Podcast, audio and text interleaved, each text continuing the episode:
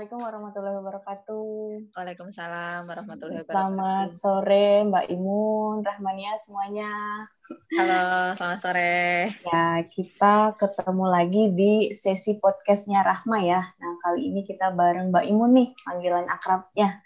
Nah, nama beliau, nama lengkapnya Mbak Hotemung Sutanti. Sebagai koordinator harian ya Mbak ya, LBH Apik. Koordinator Pelaksana LBH Apik Indonesia yang domisilinya di Jakarta ya Mbak ya? Iya, di Jakarta. Oh, nah, kali ini kita bincang-bincang sama beliau. Mungkin Mbak Imun mau sapa-sapa dulu Rahmania. Oke, halo, selamat siang menjelang sore atau udah sore nih ya Rahmania. Ya. Makasih ya udah bergabung di diskusi ini. Kita bisa bincang-bincang bareng. Betul. Nah, oke Mbak, kita kali ini mau ngomongin soal perempuan berdaya nih gitu ya. Nah, kebanyakan yang kemudian organisasi-organisasi perempuan itu ya, yang kampanyenya perempuan berdaya gitu ya, slogan-slogannya gitu. Tapi ternyata mereka itu sendiri gitu ya, apakah sudah paham sebenarnya kampanye-kampanye perempuan berdaya itu? Nah, mungkin Mbak Imun bisa sharing-sharing ke kita gitu ya, perempuan berdaya yang dimaksud itu kayak mana sih gitu. Ya, oke. Jadi apa sih yang dimaksud dengan berdaya gitu ya? Berdaya itu berarti kan lawannya tidak berdaya ya. Iya. Sudah pasti. Ya. Jadi kalau berdaya itu tentunya ada dua hal ya. Yang pertama perempuan itu ketika dia dikatakan berdaya, ketika dia itu tidak tergantung kepada orang lain dalam menentukan pilihan dirinya. Pilihan dalam hal apapun. Ya, pilihan untuk bersekolah, pilihan untuk berkarir, pilihan untuk mengambil keputusan gitu ya. Jadi dia itu tidak bergantung kepada orang lain dalam hal ini. Bergantung itu bukan berarti tidak mendiskusikan ya, tapi maksudnya dia tidak di bawah kendali orang lain. Artinya dia bisa menentukan itu sendiri gitu. Kalau persoalan ketika dia harus berinteraksi dengan orang lain, itu hal yang berbeda ya. Tentunya itu akan menjadi proses negosiasi dia dalam lingkup interaksi dia kepada orang lain, misalnya keluarga, pasangan, kemudian di tengah masyarakat gitu ya. Nah, kemudian yang kedua kalau kita lihat lebih agak detail, agak lengkap dikit gitu. Jadi kalau kita bicara berdaya itu artinya bahwa ada empat indikator gitu ya yang harus dipenuhi ketika seseorang itu atau suatu komunitas bahkan itu dikatakan berdaya. Itu pertama dia itu setara dalam akses, mengakses sesuatu, akses sumber daya, ya, akses pendidikan, akses semuanya, akses hak-haknya gitu ya. Dia berdaya dalam hal akses, dia setara dengan orang lain. Kemudian yang kedua adalah dia partisipasi dia dalam pengambilan keputusan dan dalam proses-proses yang lain ya, mulai dari pembangunan, mulai dari kehidupan pribadi, kemudian di masyarakat, di dalam pembangunan itu dia setara ya, mendapatkan peluang yang sama, yang setara, yang adil gitu ya. Kemudian yang ketiga adalah kontrol gitu. Dia sudah dapat nih sumber dayanya, dia sudah bisa berpendidikan gitu ya, tapi dia bisa nggak menggunakan itu atas keputusan yang menurut dia baik gitu ya, untuk dirinya sendiri maupun untuk orang lain. Jadi dia bisa memutuskan hal itu gitu. Dia bisa mengontrol sumber daya yang dia miliki. Dia punya tanah tapi dia ikut mengelola nggak? Dia bisa mengakses tanah tapi dia bisa ikut mengelola tanah itu nggak gitu ya. Nah, itu yang disebut dengan kontrol. Dia punya warisan tapi dia ikut mengontrol warisan itu enggak gitu ya. Nah, itu kontrol itu salah satu indikator ya seseorang itu berdaya. Kemudian yang terakhir adalah manfaat. Setelah dia bisa mengakses, dia ikut berpartisipasi dalam mengambil keputusan ya, penyusunan kebijakan, keputusan dan lain sebagainya dalam kehidupannya. Kemudian kontrol terhadap tadi itu yang dia dapatkan tadi itu. Nah, yang terakhir adalah manfaat. Dia memperoleh manfaat yang adil enggak? Gitu ya, yang sama-sama mensejahterakan nggak, ikut happy nggak dengan hal itu gitu. Jangan-jangan sama-sama mengakses tapi dianya nggak happy gitu, karena dia sebetulnya tidak memperoleh manfaat yang adil gitu, yang setara. Nah, itu empat indikator ya untuk mencapai apa yang disebut dengan berdaya gitu. Jadi sebelum berdaya itu harus setara dulu ya Mbak ya? Iya, tentunya itu berjalan saling berkaitan ya antara menjadi berdaya dan menjadi setara itu tentunya. Gitu. Terus kalau udah tahu keempat syarat tadi ya Mbak ya, kita udah jadi perempuan nih gitu ya, terus udah tahu kalau kemudian ada peluang, akses gitu ya tadi gitu. Nah, cara kita biar jadi berdaya tuh gimana? Kalau tadi kan syarat-syaratnya Mbak ya. Nah, gimana itu, Mbak? Iya, kalau cara kita menjadi berdaya itu berbagai hal ya. Itu bisa mulai dari diri kita, dan juga yang kedua adalah bagaimana kita bersama-sama mengubah konstruksi sosial di sekitar kita. Jadi kalau karena ketidakberdayaan, kalau misalnya kita berbicara perempuan ya, itu kan tidak hanya bergantung pada perempuan itu sendiri, tapi karena dia lingkup bukan di dalam hidup dalam ruang yang kosong, dia hidup dalam ruang yang terkonstruksi oleh sosial ya, oleh masyarakat gitu, di mana misalnya sifat, peran, bahkan karakter perempuan itu kadang-kadang dilekati oleh masyarakat, ditempeli gitu. Bilangnya perempuan itu yang rajin tuh perempuan gitu ya, kalau yang teliti tuh perempuan, padahal laki-laki juga teliti. Akibatnya pas dibagi tugas perempuan jadi sekretaris aja karena teliti gitu ya, padahal laki-laki juga punya potensi jadi sekretaris. Jadi padahal dia juga, perempuan juga bisa mimpin gitu ya. Jadi selain dari diri sendiri juga tentunya diri sendirinya itu perlu memecah telur bahwa kita sendiri juga harus perlu mencari jalan untuk menjadi berdaya.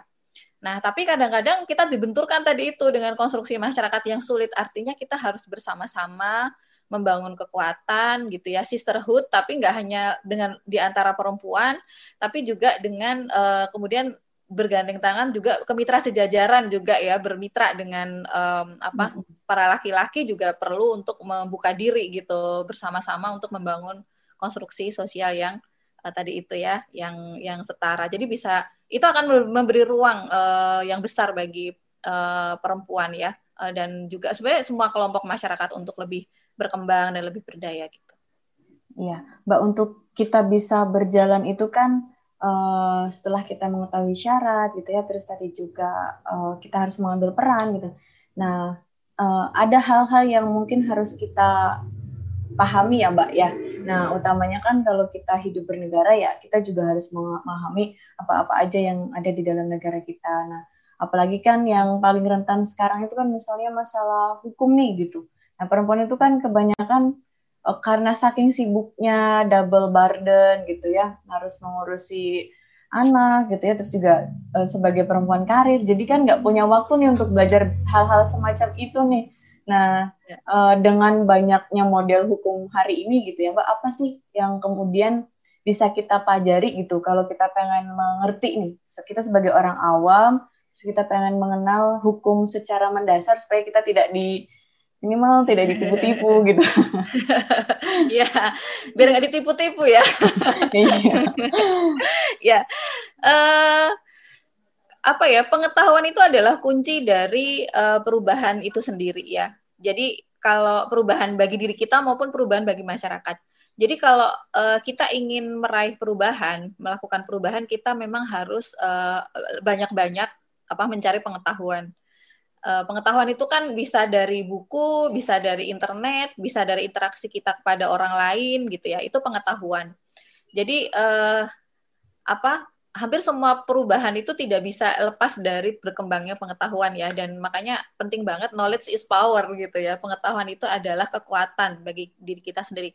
Nah, kalau dari pengalaman LBH Apik ya, perubahan pada perempuan-perempuan di akar rumput misalnya yang dilatih oleh LBH Apik melalui sekolah pelopor keadilan misalnya, atau paralegal misalnya, itu berawal dari pertama adalah awareness dan kedua adalah knowledge. Jadi mulai dari kesadaran bahwa melihat posisi dirinya sebagai perempuan gitu ya, di mana sih posisinya dia sebagai perempuan, kita tahu kita dalam lingkup konstruksi masyarakat yang seperti ini, tahu posisinya, dan dia harus berbuat apa, dia harus menjadi aktor dan berdaya. Kemudian yang kedua adalah dia memperkuat knowledge itu, pengetahuan. Nah, di situ banyak yang itu ya, yang awalnya ibu-ibu rumah tangga biasa, kemudian dia bisa berani untuk membantu orang lain, tentang membantu hak-hak dasar orang lain, bahkan ngomong di depan warga, forum warga gitu ya. Nah, knowledge itu ya. Nah, kalau kita bisa dapat dari mana nih pengetahuan hukum? Nah, sebetulnya kalau sekarang kan di tangan kita udah ada ini ya, ada gadget ya, ada smartphone gitu. Jadi mungkin daripada kita, bukan daripada sih, dari waktu kita bermain HP, ketika kita buka HP gitu ya, ketika kita duduk, ketika kita lagi minum teh gitu di pagi hari, kita juga bisa searching gitu ya, mencari di internet tuh banyak sekali pengetahuan tentang hukum, terutama misalnya kalau ingin mengetahui tentang isu-isu masalah-masalah perempuan gitu ya, itu bisa melihat ke website lembaga-lembaga bantuan hukum misalnya, atau websitenya organisasi perempuan gitu ya. Nah, itu kita bisa menemukan banyak di situ ya, informasi-informasi tentang hukum gitu ya. Kita bisa juga dengerin di YouTube yang soal itu, walaupun terkadang informasinya tetap harus kita saring ya, karena kadang-kadang tuh ada yang salah juga gitu. Jadi kita nyarinya sumber informasinya sebisa mungkin website yang link yang dia memang kita sudah ngecek dia link yang bisa dipercaya gitu. Jadi nggak sembarangan yang tidak jelas gitu ya, linknya apa sih gitu. Nah, itu. Oke. Kira-kira Mbak minimal dengan orang lain.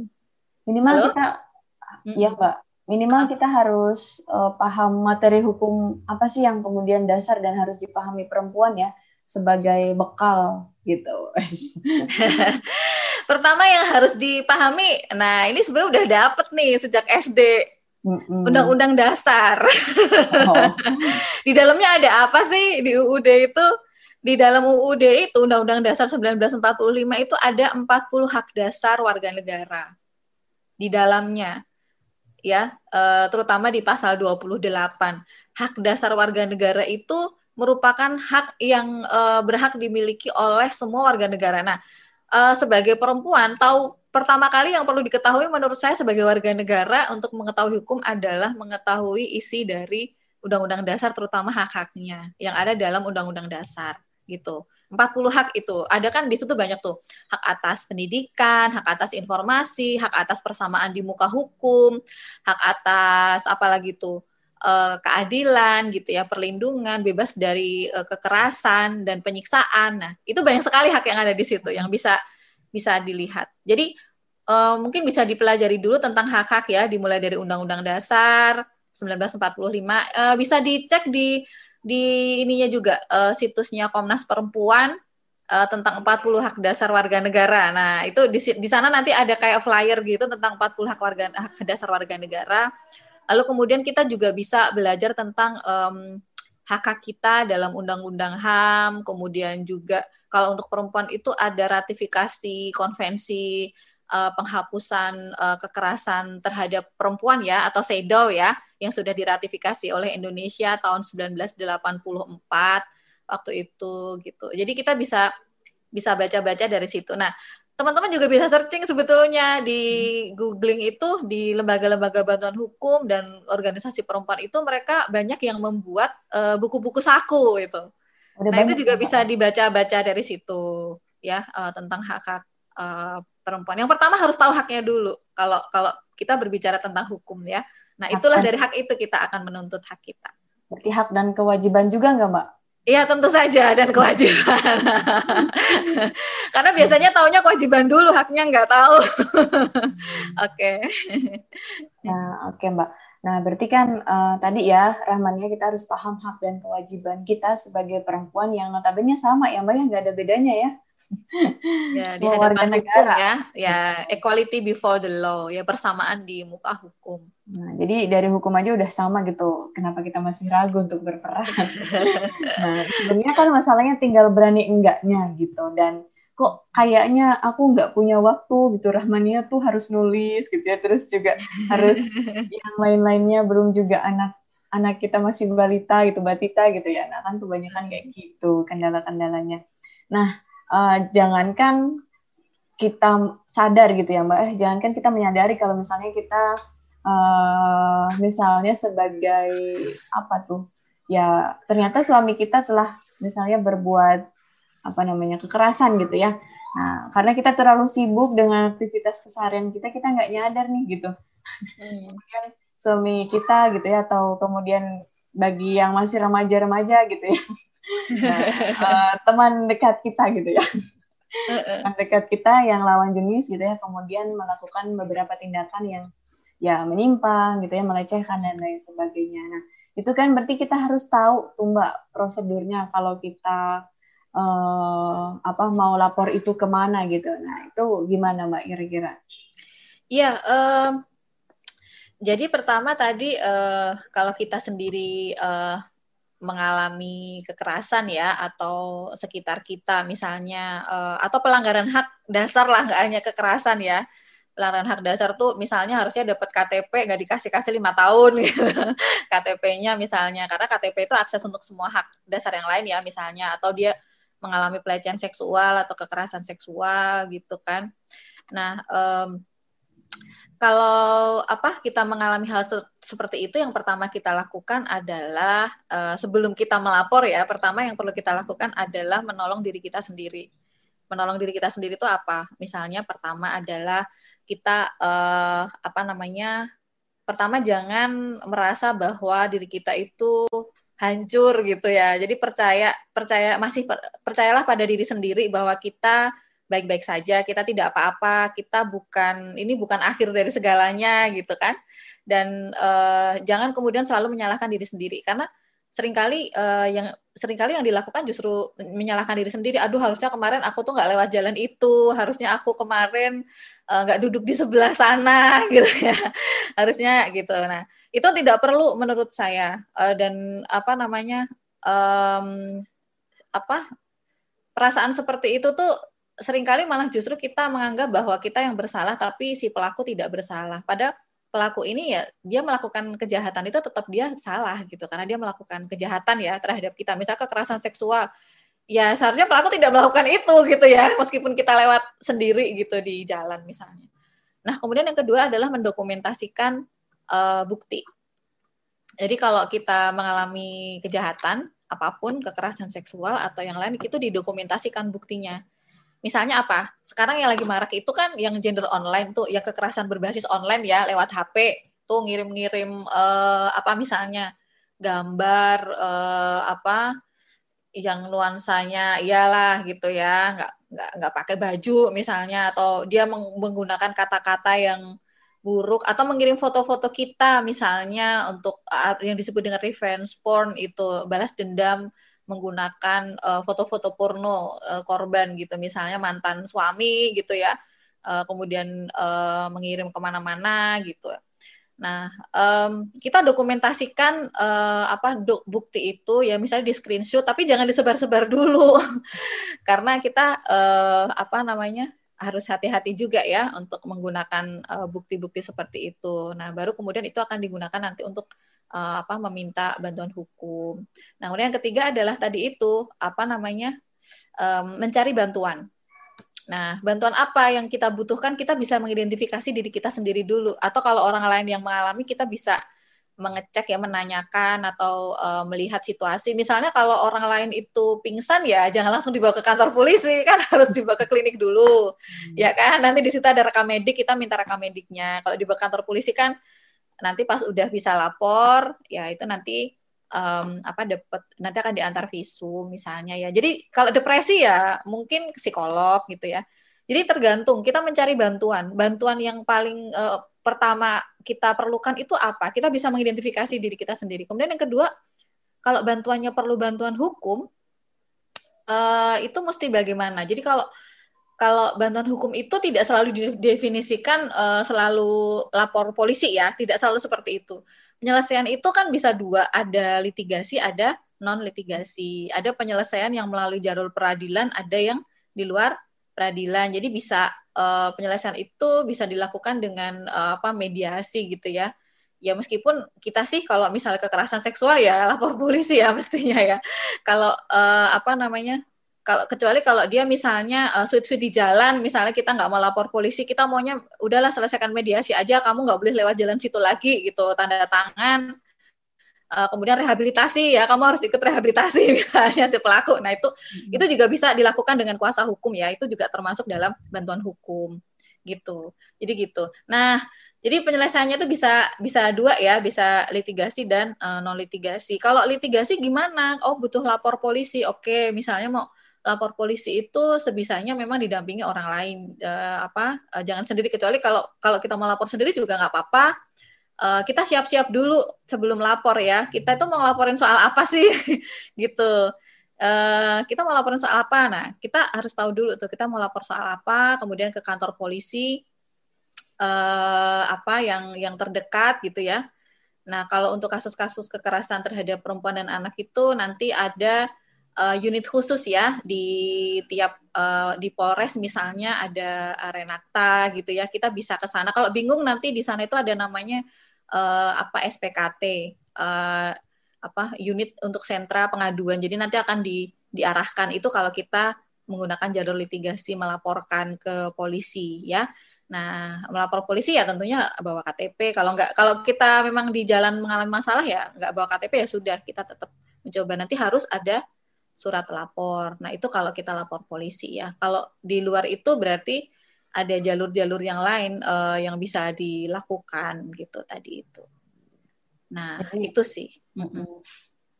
Harus punya dokumentasi sama bawa KTP ya, teman-teman.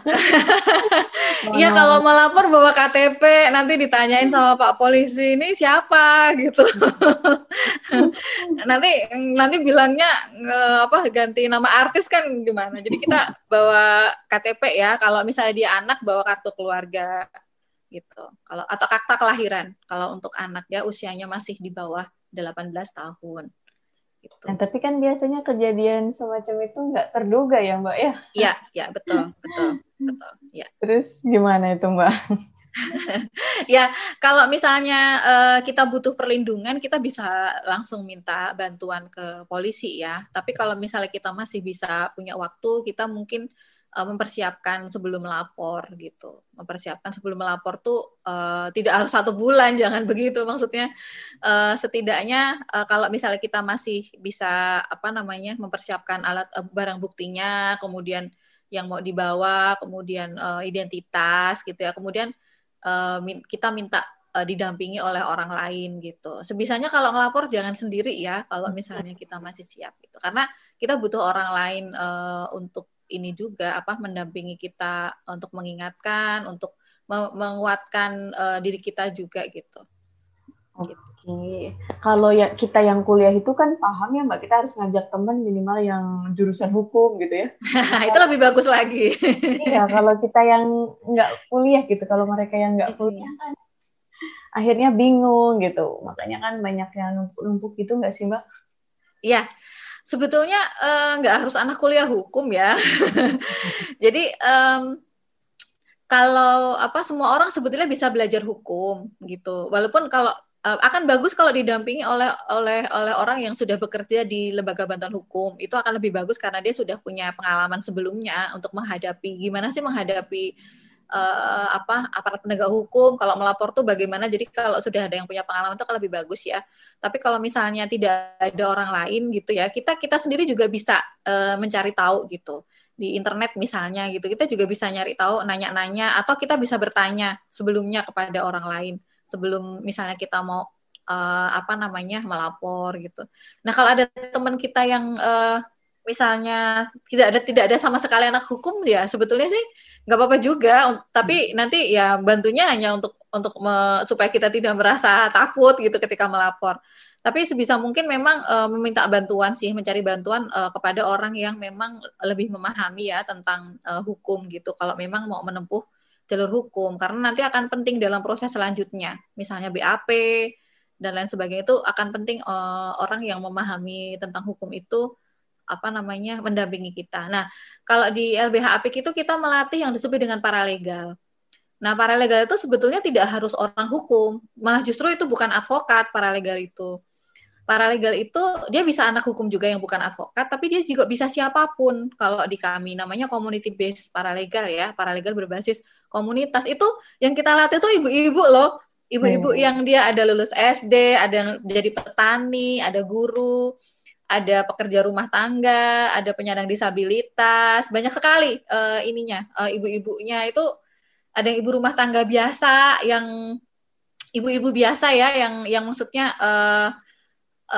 yang dia tidak aktif di PKK juga, yang enggak ini gitu ya. Jadi memang dilatih untuk memahami hukum dari dasar, memahami oh ini undang-undang PKDRT itu apa sih yang disebut dengan KDRT gitu. Dan itu ada yang pernah dia melatih mereka juga paralegal ini kemudian melatih orang lain juga dengan sekolah pelopor keadilan itu. Dan misalnya contoh di Jakarta tuh ada korban KDRT yang dia sering dipukul sama suaminya, kemudian ketika dia belajar undang-undang PKDRT, dia mengkomunikasikan kepada suaminya tentang undang-undang PKDRT. Suaminya sih udah nggak berani mukul lagi ya setelah itu, karena itu adalah pidana gitu ya.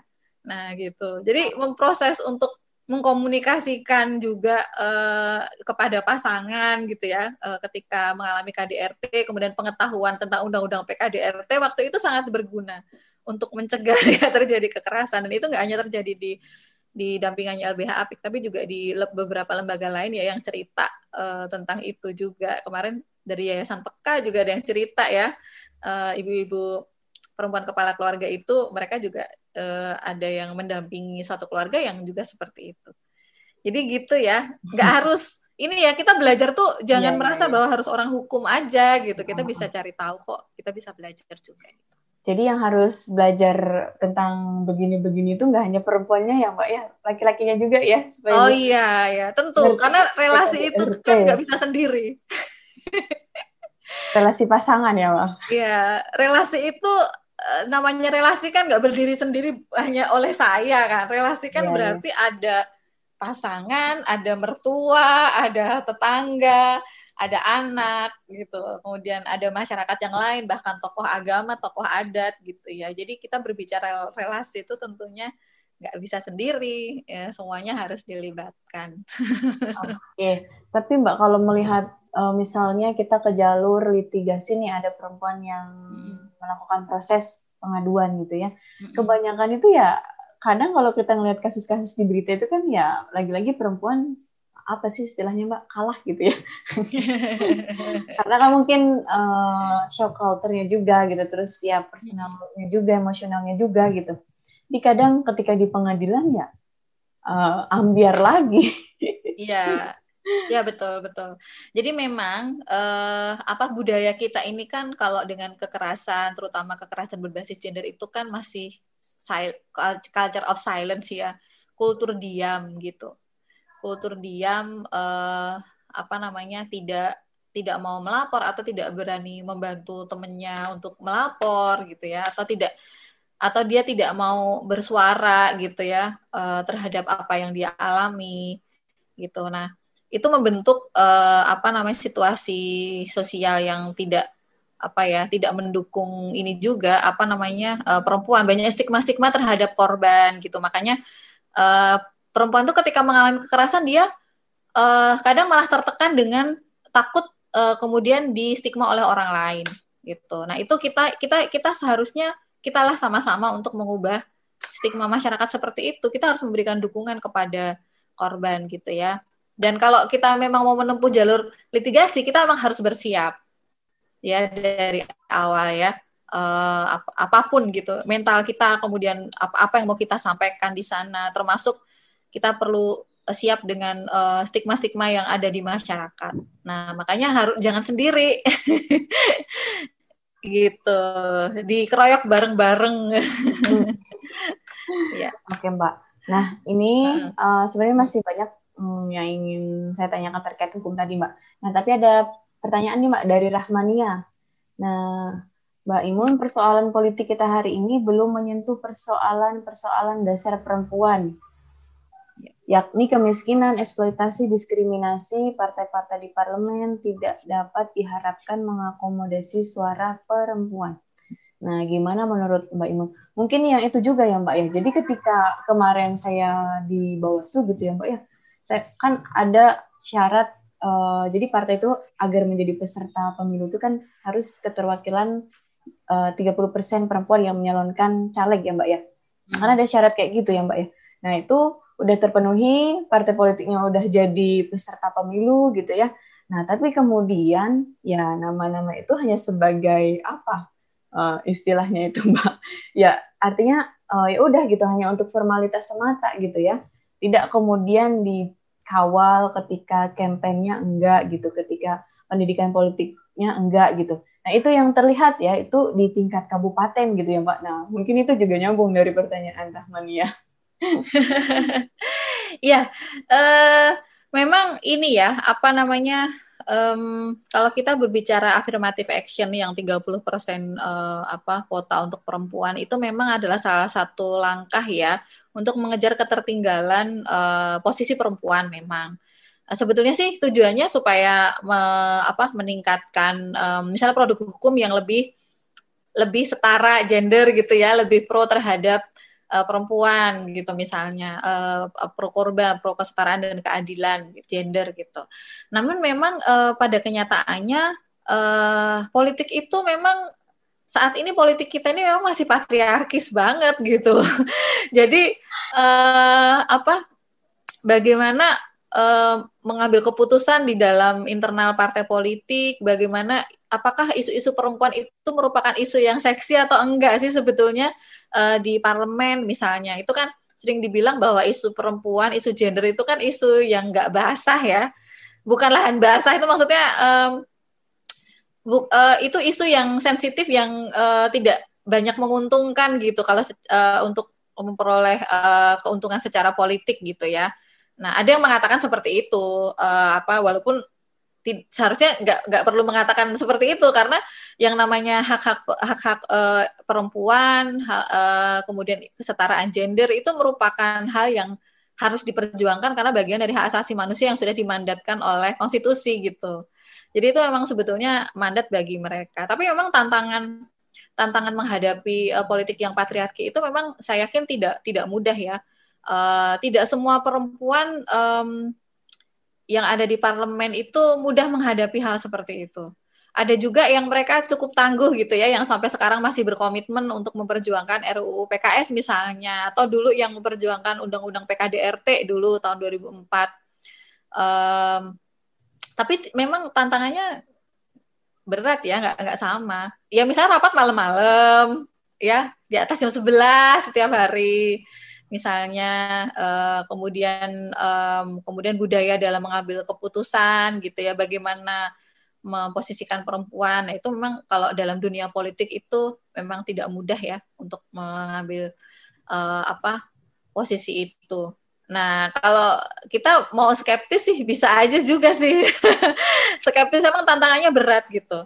Misalnya mau bilang A, ternyata konstituennya nggak setuju dengan A itu, gimana dong? Dia milih konstituen apa milih dirinya sendiri? Nah, itu tergantung dari si anggota perempuan yang ada di dalam politik. Ada juga yang hanya untuk mengisi kuota, nah itu yang persoalan ya. Kadang-kadang partai ada juga yang berlomba-lomba masukin nama perempuan hanya untuk memenuhi syarat. Nah, tapi si perempuannya itu tidak di kapasitinya, kemudian aksesnya, ya partisipasinya tadi itu, kontrol dan manfaatnya tidak sama dalam partai politik, di dalam internalnya. Nah, itu yang menjadi persoalan juga ya, refleksi untuk kita semua dengan hal seperti itu. Gitu. Itu jadi politik hukum kita, dan ini kita memang masih perlu kita dorong sama-sama ya, terkait dengan isu perempuan. Gitu. Oke. Tadi Mbak, kalau dari Mbak Iwon nih, untuk teman-teman Rahmania sekalian, ada beberapa rekomendasi nggak nih kalau misalnya kita mau memilih lembaga yang akan kita jadikan pendampingan gitu? Oh, masih balik ke bantuan hukum tadi ya, misalnya ya. Oke. Nah, kalau kita balik ke bantuan hukum ini, saya mungkin share slide ya, biar gampang untuk dibaca. Nah, sudah kelihatan? Belum. Bentar. Oh, belum? Ini sudah? Udah. Oke.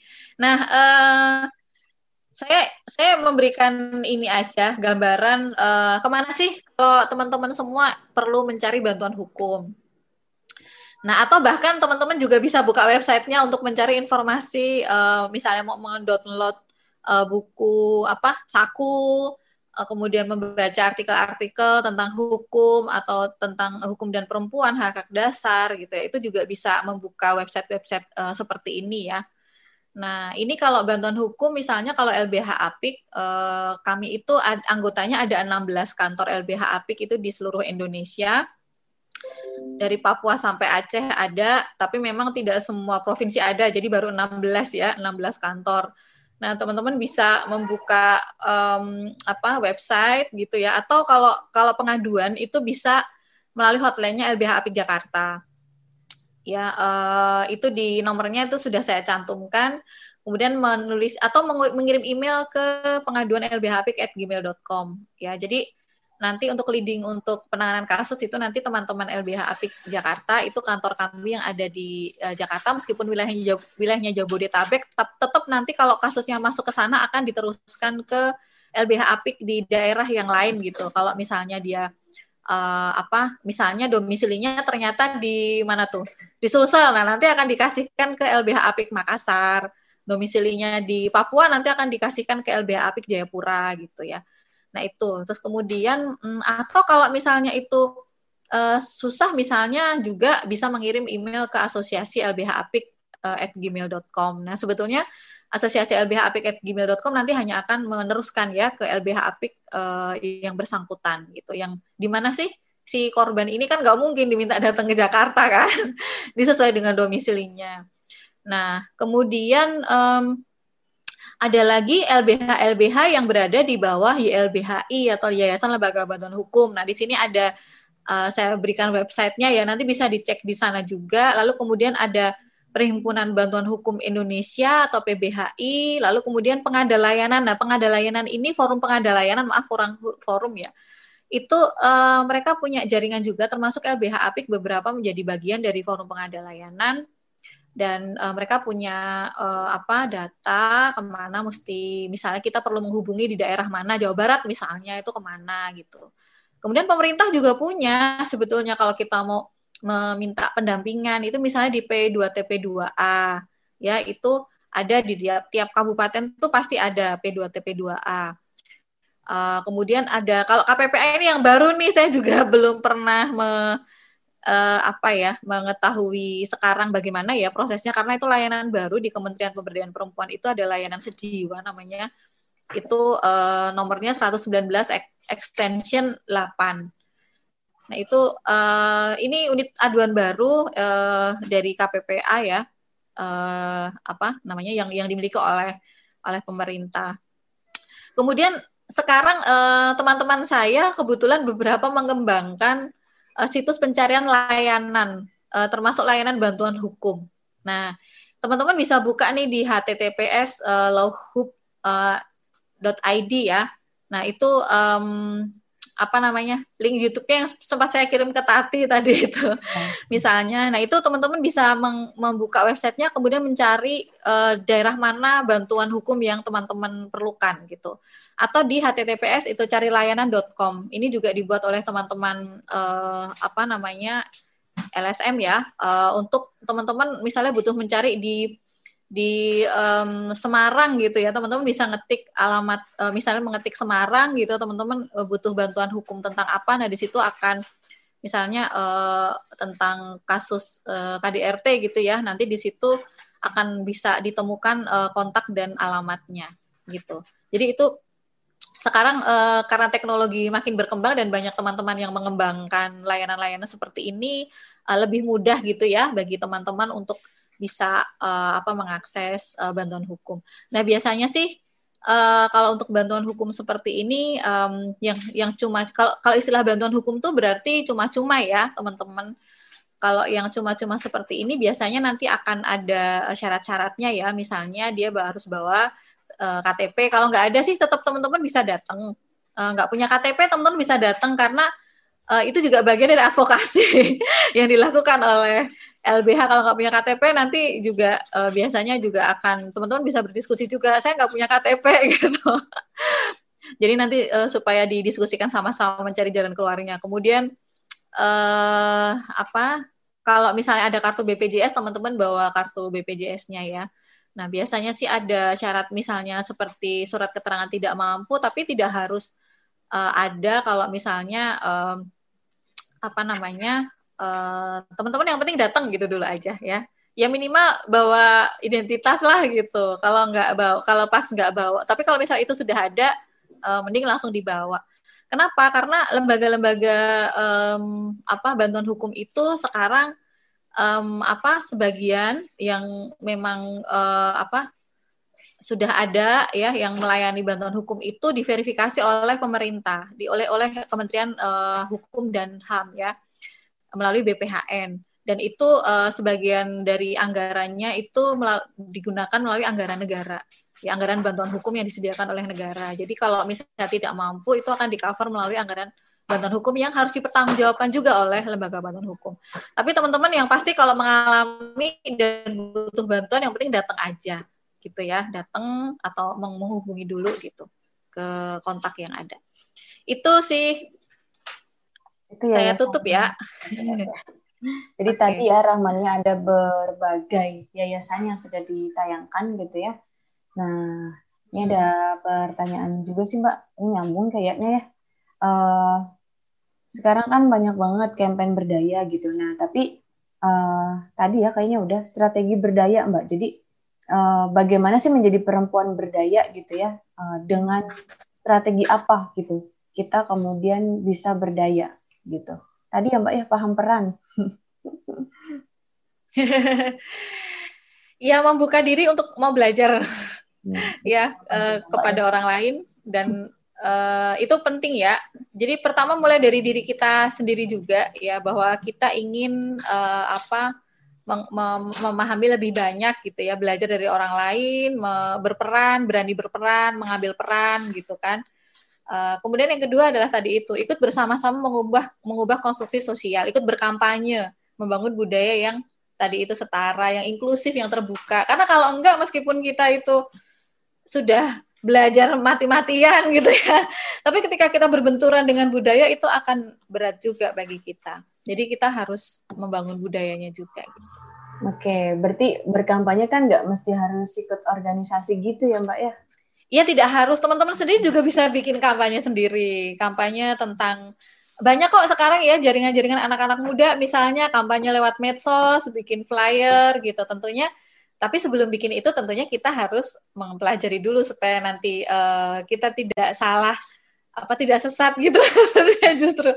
Jadi apa sih yang dimaksud dengan setara, berdaya dan seterusnya itu ya. Jadi banyak berhubunganlah dengan orang lain gitu. Dan sekarang tuh saya melihat banyak kok peluang untuk jadi volunteer-volunteer gitu ya. Sebetulnya itu adalah peluang kita untuk belajar gitu. Belajar dan mendapatkan jaringan lebih banyak lagi gitu, supaya kita bisa kampanye juga sendiri nanti. Nah, nggak harus gede-gede ya lewat medsos, kampanye dengan kakaknya, dengan adiknya juga bisa. Itu status di rumah. Yang kampanye itu. Iya, betul. Kampanye sama suaminya. Diskusi gitu. Iya, tapi tentunya cara mengkomunikasikan tuh penting ya. Emang itu strategi kita mengkampanyekan tuh sangat penting. Siapa itu yang bilang cara itu lebih penting daripada isi ya, sama-sama penting, tapi cara itu sangat penting gitu. Karena kadang orang akan menolak kita bukan karena isinya, tapi juga cara yang kita sampaikan gitu ya. Gitu. Oke. Mbak Imun nggak ada yang mau ditayangin lagi? Mungkin tidak ada sih kalau mau Tadi sepertinya sudah itu aja. Kalau YouTube tadi mau ditayangkan nggak apa-apa, tapi saya nggak buka link. Ini ada pertanyaan lagi Mbak dari Rahmania. Kak, bagaimana dengan perlindungan terhadap perempuan yang menikah di bawah umur di daerah pedalaman? Apakah sudah ada perlindungan? Iya, ayo. Nah, terakhir, apakah mengikuti juga? Teman-teman mungkin sudah mengikuti juga ya tentang perubahan undang-undang perkawinan ya. Nah, perlindungan itu macam-macam ya. Perlindungan itu bisa melalui jaminan hukum, itu juga perlindungan. Yang kedua, penegakannya, penegakan dari perlindungan itu sendiri. Nah, penegakan itu kan dilakukan oleh negara, tapi bagaimana dengan peran masyarakat gitu. Nah, kalau kita lihat lagi di Undang-Undang Perkawinan kan sekarang sudah naik usianya jadi 19 tahun ya, laki-laki maupun perempuan ya batas usianya, walaupun masih ada aturan tentang dispensasi nikah gitu.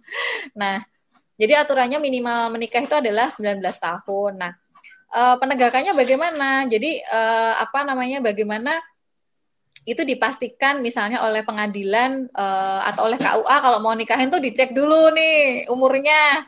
Oh, ini masih di bawah umur, Bu, nggak boleh dikawinin sekarang nih, nggak boleh gitu misalnya ya. Nah, misalnya itu salah satu contoh penegakan. Tapi peran masyarakat ini sangat penting. Karena dalam penegakan hukum ya, ada yang disebut dengan sistem hukum.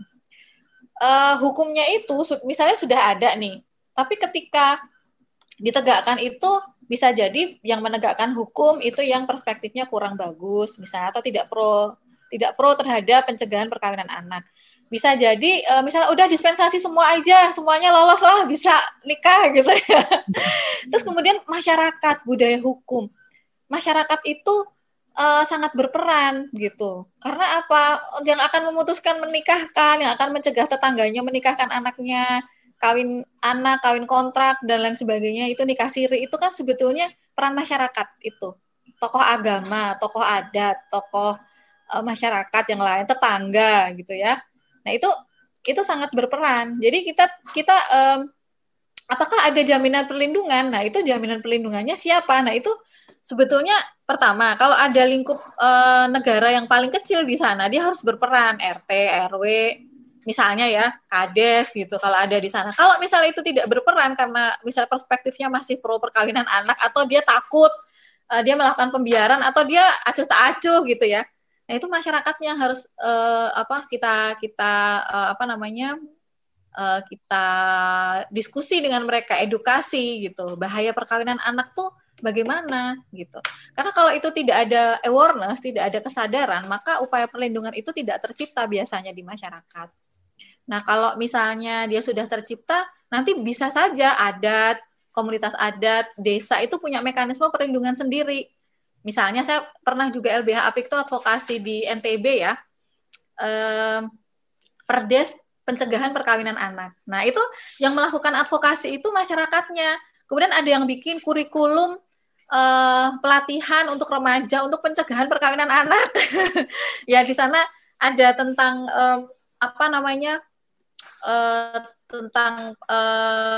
pendidikan kesehatan reproduksi gitu ya, tapi di situ dimasukkan tentang bahaya perkawinan anak. Nah, Syatul Aisyah juga bikin namanya sama rakors ya kan, Pasmina. Nah, itu adalah upaya-upaya kampanye. Nah, kemudian yang berhasil juga waktu itu selain perdes itu adalah namanya awik-awik untuk kemudian awik-awik itu kayak peraturan adat gitu yang kemudian diluruskan kembali tentang adat Merarik terkait dengan usia yang boleh dikawini,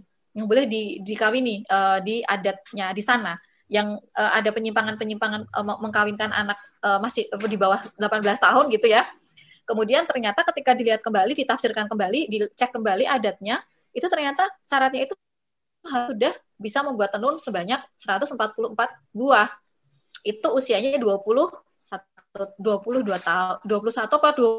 tahun ya, sekitar di atas 21 tahun. Nah, itu adalah upaya ya, teman-teman. Jadi nggak lahir dengan sendirinya perlindungan itu harus diupayakan gitu. Oke. Ada pertanyaan lagi Mbak di YouTube nih. Belum maksimalnya dinas PPPA yang ada di kabupaten saya pribadi, masih banyaknya angka kekerasan dalam ranah rumah tangga sehingga banyaknya angka perceraian. Nah, apa yang perlu dilakukan sejak dini, Mbak? Katanya gitu. Iya, sejak dini banget itu harusnya mulai. Dini banget itu memang kita melakukan pendidikan tentang hal seperti itu ya, entah dari pendidikan kesehatan reproduksi, pendidikan pranikah, itu memang sejak remaja. Jadi kadang-kadang kan yang sering muncul di kasus-kasus KDRT itu kan karenanya ada ketimpangan relasi antara suami dan istri dalam rumah tangga gitu. Kemudian bisa karena satunya melakukan KDRT atau satunya melakukan dominasi, kemudian atau ada komunikasi yang tidak nyambung gitu ya, percekcokan atau ada perselingkuhan, kemudian kekerasan juga itu sebetulnya ya, itu yang terjadi seringkali terjadi di dalam menjadi penyebab KDRT gitu. Nah akarnya itu kan relasi gender yang tidak setara itu. Jadi kalau budaya kita nggak kita ubah, relasi gendernya ya kita masih ada ketimpangan-ketimpangan seperti itu, KDRT-nya ada dominasi satu pihak gitu ya, dan akan terjadi KDRT. Bisa jadi KDRT-nya nggak dilaporkan, tapi terjadi gitu. Nah, sebetulnya kayak mayoritas perceraian kan kalau dari data yang sering masuk di Badilag itu kan ada percekcokan yang tidak selesai-selesai gitu ya, tidak bisa diselesaikan. Nah itu kalau dicek kembali itu banyak yang sebetulnya itu adalah KDRT. Entah KDRT psikologis, KDRT penelantaran gitu ya, atau KDRT, bentuk-bentuk KDRT yang lain, perselingkuhan gitu ya. Itu yang terjadi seperti itu dalam kasus-kasus KDRT. Makanya upayanya harus dari awal kita membangun budaya relasi yang baik laki-laki dan perempuan dan saling menghormati, setara. Itu memang mulai dari kecil, mulai dari TK, dari ya menghormati relasi dari remaja, kemudian pendidikan pranikah, kemudian kalau bisa sih KUA itu yang pendidikan pranikah jangan hanya 2 jam gitu, tapi emang seminggu agak gitu komprehensif juga. Lah kita bisa melihat gereja lah ya, gereja itu kan melakukannya berbulan-bulan ya. KUA cuma 2 jam gitu, aduh 2 jam. Mau nikah seumur hidup tapi pendidikannya 2 jam gitu. Nah itu upaya itu harus diperbanyak lagi saya kira gitu. Ya. Harusnya berapa bulan itu Mbak? Ya mungkin punya kurikulum khusus ya, yang seperti itu ya gitu. Perlu dibikin yang lebih spesifik lah, berapa yang lebih minimal lah gitu ya, yang harus dipelajari, termasuk misalnya kalau kurikulum yang pernah dibuat oleh paralegal komunitas yang didampingi paralegal LBH Apik ya di Mataram itu dia mencakup banyak tentang kesehatan reproduksi, tentang pencegahan tentang bagaimana memproses identitas hukum setelah menikah, tentang undang-undang KDRT, bagaimana membangun komunikasi suami istri yang baik. Jadi kalau suaminya nggak terima tuh ya jangan mukul gitu, istrinya nggak terima itu ya jangan sepak-sepakan, tapi bagaimana mengkomunikasikan itu dengan baik, perlakukan istri dengan baik, dengan kesalingan ya, saling membantu, saling membersihkan rumah, saling membagi pekerjaan gitu ya, saling menumbuhkan gitu, kesalingan itu gitu. Nah itu kan ya, walaupun misalnya bukan anak kuliahan, tapi kan sekarang sudah bisa dibaca ya Mbak, mudah kita dapat informasi terkait dengan pendidikan-pendidikan itu gitu. Nah kemarin juga kan bahkan yang sempat diinikan sama Menteri yang tentang sertifikat pranikah ya Mbak ya, itu kan kita baru, misalnya Indonesia negara baru mau ikhtiar gitu ya, udah ada pro kontra duluan gitu ya. Ya mungkin itu sebetulnya perlu dijelaskan sih, yang dimaksudnya itu seperti apa, karena kan ada ini juga, ada satu sisi yang mungkin tidak disepakati gitu ya dengan program-program seperti itu. Apakah harus bentuknya sertifikat atau cukup pendidikan, atau itu sebetulnya harusnya dibikin oleh siapa? Nah itu mungkin perlu lebih didiskusikan lebih mendalam ya, yang seperti itu ya, apa modelnya gitu. Tapi perlu kita catat bahwa perceraian itu bukan berarti sesuatu yang tidak baik dilakukan. Kalau memang dia menjadi korban KDRT sudah parah, ada yang sampai 10 tahun, 8 tahun, dan itu independen dari korban ya untuk memutuskan apakah dia ingin hidup lagi dengan suaminya atau tidak. Jadi kita juga tidak harus memaksakan seorang itu untuk hidup terus dengan suaminya yang selalu melakukan KDRT. Kan KDRT itu kan seperti lingkaran ya, siklusnya kan ada kekerasan, kemudian nanti dia minta maaf, bulan madu lagi, kekerasan lagi gitu, dan kemudian voltasenya semakin naik gitu dari lingkaran-lingkaran itu. Nah kalau tidak diputus, artinya tidak ada perubahan dalam relasi itu, misalnya tidak ada komunikasi yang diubah misalnya oleh suaminya, cara penyelesaian masalah gitu, kemudian budaya patriarkinya tidak hilang, masih tetap tidak setara, ada hierarki di situ, dan penyelesaian dengan kekerasan, ya itu nggak akan selesai. Itu akan selalu menjadi lingkaran yang tidak akan pernah putus gitu. Biasanya sih kan saya lihat sih sebetulnya banyak ya korban KDRT itu yang dia sudah mencoba mengupayakan menyelesaikan melalui jalur keluarga biasanya. Biasanya ya mereka ya, tapi sudah mentok dan mengalami KDRT lagi, udah gak tahan lah istilahnya. Gitu. Jadi kita bisa melihat dari dua sisi ya, tidak selalu perceraian itu buruk, tapi kalau misalnya memang perceraiannya karena salah paham ya itu dibetulin gitu. Tapi kalau udah memang KDRT dia menjadi korban dan dia memutuskan untuk tidak hidup bersama dengan suaminya, itu adalah hak dari korban ya, itu harus kita hormati juga. Ya, jadi sebenarnya wawasan perempuan berdaya ini juga harus diikuti oleh laki-laki ya, Mbak. Iya, menurut saya pemahaman tentang kesetaraan gender, tentang bagaimana membangun budaya inklusi itu harus dikerjakan bersama gitu. Gerakan perempuan juga sudah banyak yang melakukan gerakan, dan perempuan sudah banyak bergerak juga, walaupun kita semua harus terus-menerus ya, perjuangan ini tidak akan pernah selesai dalam waktu yang singkat, itu akan sangat panjang dan entah sampai kapan. Dan itu harus tetap dipelihara perjuangannya. Tapi kelompok laki-laki itu penting untuk dilibatkan dalam hal ini gitu. Karena bukan hanya dilibatkan, penting untuk menjadi aktor perubahan juga gitu. Nggak hanya dilibatkan ya, jadi aktor. Sama-sama aktor, laki-laki dan perempuan itu sama-sama aktor melakukan perubahan. Kadang-kadang kelompok laki-laki mau dengerinnya sesama laki-laki. Nah, dia diomongin perempuan, apaan sih setara-setara gender gitu ya. Padahal, nah dia nggak mau, kan banyak yang belum membuka diri ya. Tapi ketika dia sudah membuka diri, yang penting tuh dipraktekkan sih, nggak hanya pengetahuan. Benar. Ntar udah belajar, misalnya kalau yang anak-anak organisasi MM udah belajar diksuswati gitu. Tetap aja gitu ya, praktiknya otoriter gitu. Betul. Jadi praktiknya ya, saya pernah tuh ngobrol sama teman, dia pengetahuan tentang gendernya, yang teman laki-laki pengetahuan tentang gendernya bagus banget gitu ya. Tapi pas ditanya, kamu milih istri yang kayak apa? Nanti yang ini aja, yang pendidikan, yang warna-warna, yang memahami saya kalau saya harus beraktivitas di publik lah. Itu pilihan, tapi kan berarti dia masih mau menstigmakan, dia masih melabeli, mengkotakan perempuan itu dengan kategori seperti itu gitu. Jadi tidak sama-sama tumbuh. Saya ingin punya istri yang tumbuh sama saya. Gitu. Okay. Mbak, ini ada satu lagi pertanyaan dari YouTube. Nah, benar sekali Mbak, masih banyak laki-laki yang belum paham soal kesetaraan gender. Pertanyaannya gini Mbak, tetap dari Novita. Apa nih Bu yang bisa dilakukan untuk perempuan bisa berdaya di era industri 4.0? Dan di tengah-tengah COVID seperti ini, terima kasih. Mungkin itu bisa sambil closing statement Mbak, karena waktu ya. Iya.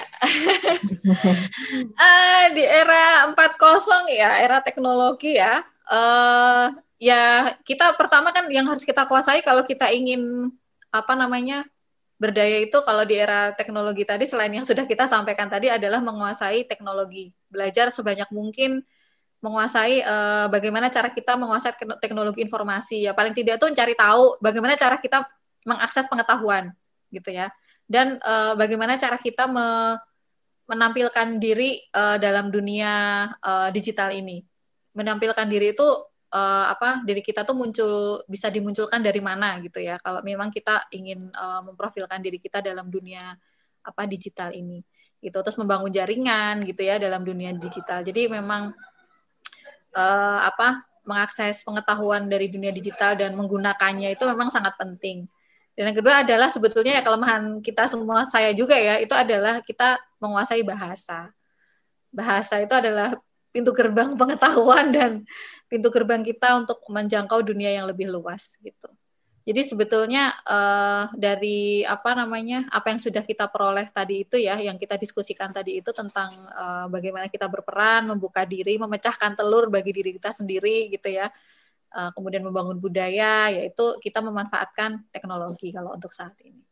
Itu kira-kira sih teman-teman. Oke, terima kasih banyak Mbak Imong atas waktunya. Ya sama-sama. Ini kan makasih obrolannya. Ada voucher nih Mbak.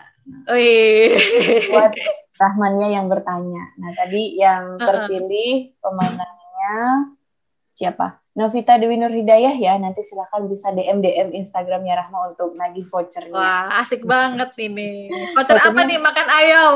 Enggak, dengan nikah digital, Mbak. Vouchernya memberdayakan perempuan ya? Vouchernya undangan pernikahan, Mbak. Oke, baik, terima kasih teman-teman. Terima kasih banyak ya Mbak atas waktunya, sehat-sehat selalu. Terima kasih sudah berbagi. Iya, terima kasih. Ya, Waalaikumsalam warahmatullahi wabarakatuh.